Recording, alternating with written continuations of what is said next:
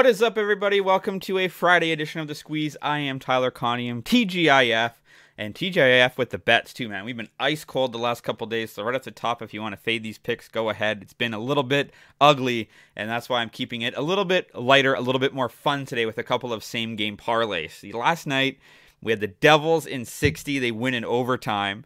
They had the Hurricanes and the Panthers under six and a half. There was two goals going into the third period, and they scored eight six to four final. Scored ten goals in that hockey game.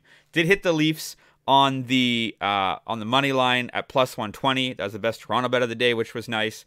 But then in the Blue Jays, we had Chris Bassitt. He hit a strikeout prop, but then the Jays lose three one to the Tigers. So been a little bit ugly, but uh, you know if this if it wasn't for this, I might even take the day off betting. But here we are. We've got to do that. I'm doing. I'm committed to doing this every day except for Tuesday or extenuating circumstances. So we're going to keep it a, little bit fun today. We've got a couple same game parlays. These are obviously not plus 5,000, plus 10,000 parlays where I'm just taking my money and flushing it down the toilet, but there are a couple spots that I do like here.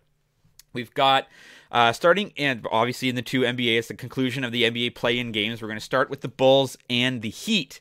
I like Jimmy Butler to score 20 or more points. I like DeMar DeRozan to score 19 or more points, and I like Vucevic to score over nine and a half. Let's start with Vucevic. I think he's got a good spot here today to make some noise. He takes on a Miami defense that struggles against centers mightily. Even when the Heat were among the best defensive teams earlier in the season, they really gave up points down low. Um, since the All Star break, they've been giving up 29.3 points per game from opposing centers. That's fifth most in the NBA. Vucevic has averaged 19 points over three meetings against Miami this season and had 29 points most recently on December the 20th. Think he's going to be able to score a lot of points here, and we're only taking him to score 10 or more. So I like that. I like DeMar DeRozan to have another good game. He played 38 minutes against Toronto. He had 23 points played really, really well. He shot over 50% from the field. I think between him, I think Miami's going to be able to key in on LaVine a little bit more. LaVine had 39 points torched the Raptors in 40 minutes the other night. I think his scoring might come down a little bit, but I think DeRozan is going to be the benefactor of that being the second guy. So I really like him to score 20 points. And then Jimmy Butler just needs to flat out have a better basketball game. He only had 21 points against the Hawks. He shot 31%. He was 6 of 19 from the field. That's not Jimmy Butler basketball. Jimmy Butler is a much better player than that. Bam Adebayo also shot really terribly. And then you had Kyle Lowry, who shot 11 of 16. He shot 70% for 33 points. You will not find a bigger Kyle Lowry fan. Well, you might, but I'm a huge Kyle Lowry fan, the best Raptor of all time.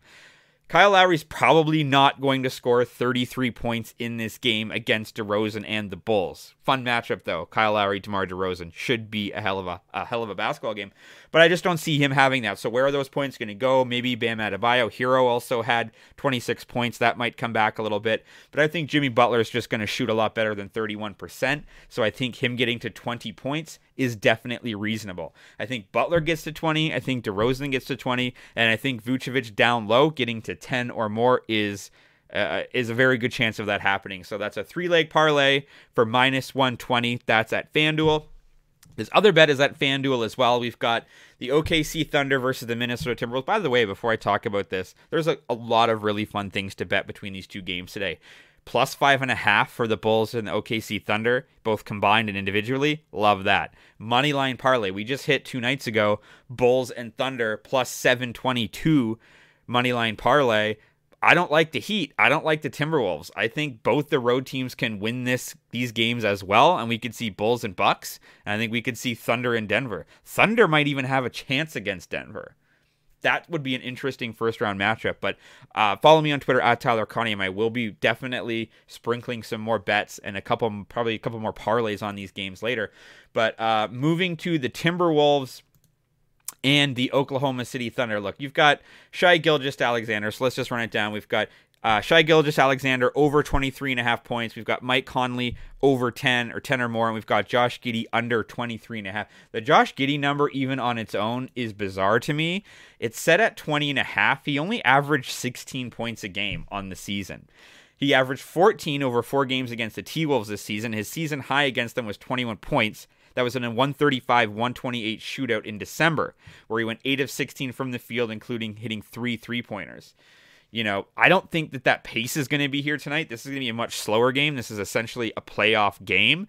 I can't imagine Josh Giddey gets over 20, let alone all the way up to 24 or 25. Because I think if the Timberwolves win this game, I think those points are going to have to come from Rudy Gobert and Karl-Anthony Towns. I do not expect them to come from Josh Giddey.